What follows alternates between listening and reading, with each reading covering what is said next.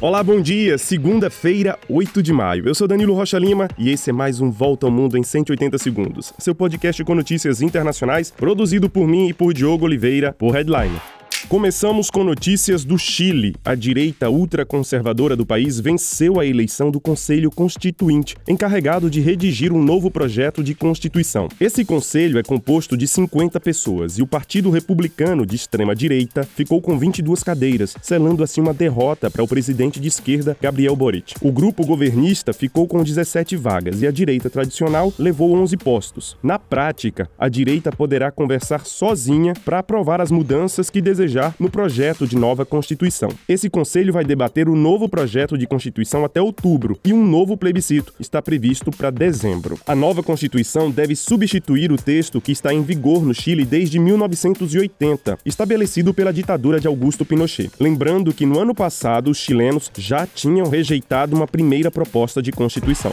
E em Portugal, a partir deste mês de maio, o trabalhador já pode assinar o próprio atestado médico. Na verdade, os portugueses podem obter um atestado de três dias simplesmente fazendo uma declaração de honra pela internet ou por telefone. A medida, que faz parte da reforma do Código do Trabalho de Portugal, visa aliviar o serviço de saúde do país.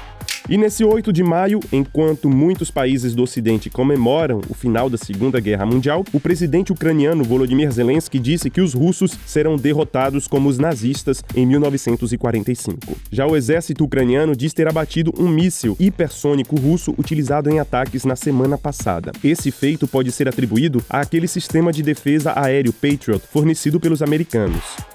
E o grupo paramilitar russo Wagner anunciou que vai ficar na cidade ucraniana de Bakhmut, dois dias depois de ameaçar deixar a região por falta de munição e armamentos. Segundo o líder do grupo, Yevgeny Prigozhin, Moscou prometeu enviar ajuda para que os paramilitares mantenham os combates nessa cidade do leste, que concentra os confrontos na Ucrânia. E nos Estados Unidos, o presidente Joe Biden voltou a pedir ao Congresso que proíba os fuzis semiautomáticos, depois que um homem abriu fogo em um shopping e matou oito pessoas no Texas neste final de semana.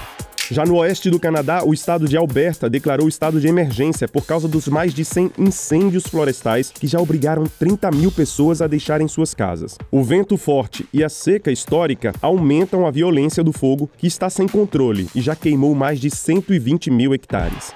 E para terminar, os britânicos vivem um feriado hoje para festejar a coroação do rei Charles III. Em um país com 67 milhões de habitantes, 14 milhões de pessoas seguiram o evento no último sábado pela televisão. Na coroação da rainha Elizabeth II em 1953, o primeiro visto pela TV, aliás, 27 milhões de pessoas seguiram a cerimônia. E é isso, nós ficamos por aqui. Não esqueça de nos dar cinco estrelas no Spotify e de seguir também os nossos outros podcasts em headline.com.br. Para você, um grande abraço, um excelente dia e até mais.